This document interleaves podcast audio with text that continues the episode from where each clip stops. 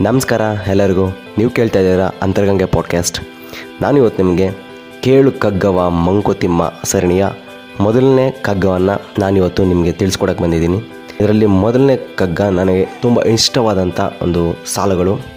ಆ ಸಾಲನ್ನ ನಿಮಗೆ ಪ್ರಸ್ತುತಪಡಿಸ್ತೀನಿ. ನಿನ್ನ ಕಣ್ ಮನಗಳಿರುವಷ್ಟು ನಿನ್ನ ಜಗ, ನಿನ್ನನ್ನು ಅಳಿಸುವ ನಗಿಸುವೆಲ್ಲ ನಿನ್ನ ಅಂಶ ಉನ್ನತಿಗೆ ನೀನೇರಿದಂತೆ ಜಗ ವಿಸ್ತರಿಸಿ ಸಣ್ಣತನವ ಸವಿಯುವುದು ಮಂಕುತಿಮ್ಮ ಸಣ್ಣತನವ ಸವಿಯುವುದು ಮಂಕುತಿಮ್ಮ. ನಮ್ಮ ಡಿ ವಿ ಜಿಯವರು ಈ ಒಂದು ನಾಲ್ಕು ಸಾಲುಗಳನ್ನು ಅತಿ ಸರಳವಾದ ಕನ್ನಡ ಭಾಷೆಯಲ್ಲಿ ಬರೆದಿದ್ದಾರೆ. ಎಲ್ಲರಿಗೂ ಅರ್ಥ ಆಗುತ್ತೆ. ಆದರೂ ಸಹ ಈ ಒಂದು ಸಾರಾಂಶವನ್ನು ನನ್ನ ಒಂದು ದೃಷ್ಟಿಕೋನದಲ್ಲಿ ಹೇಳ್ತೀನಿ. ನಿಮಗೆ ಈ ಸಾಲುಗಳ ಬಗ್ಗೆ ಏನನ್ಸಂತ ಕಮೆಂಟ್ ಮಾಡಿ ತಿಳಿಸಿ. ಹಾಗೆ ಇದನ್ನು ನಿಮ್ಮ ಜೀವನದಲ್ಲಿ ಅಳವಡಿಸ್ಕೊಡೋದಕ್ಕೆ ಪ್ರಯತ್ನ ಪಡಿ.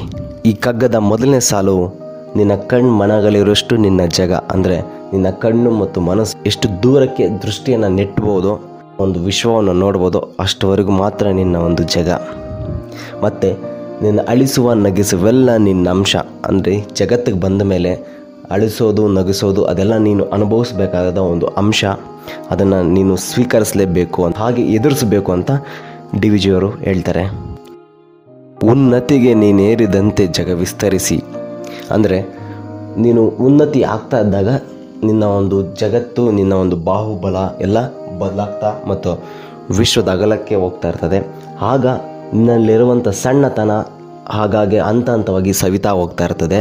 ಕೇಳೋ ಮಂಕುತಿಮ್ಮ ಅಂತ ಡಿ ವಿ ಜಿಯವರು ತುಂಬ ಅರ್ಥಗರ್ಭಿತವಾಗಿ ಆ ನಾಲ್ಕು ಸಾಲುಗಳಲ್ಲಿ ಜೀವನದ ಪಾಠನ ಹೇಳ್ಕೊಟ್ಟಿದ್ದಾರೆ. ಈ ಒಂದು ಕಗ್ಗದ ಸಾಲುಗಳನ್ನು ನಾನು ಅಳವಡಿಸ್ಕೊಂಡಿದ್ದೀನಿ.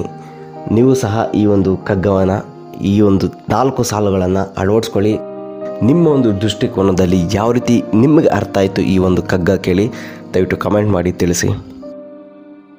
ಈ ಥರದ್ದೆಲ್ಲ ಎಪಿಸೋಡ್ಸ್ಗಾಗಿ ನನ್ನ ಒಂದು ಅಂದ್ರಗಂಗೆ ಪಾಡ್ಕಾಸ್ಟ್ನ ಸಬ್ಸ್ಕ್ರೈಬ್ ಮಾಡ್ಕೊಳ್ಳಿ.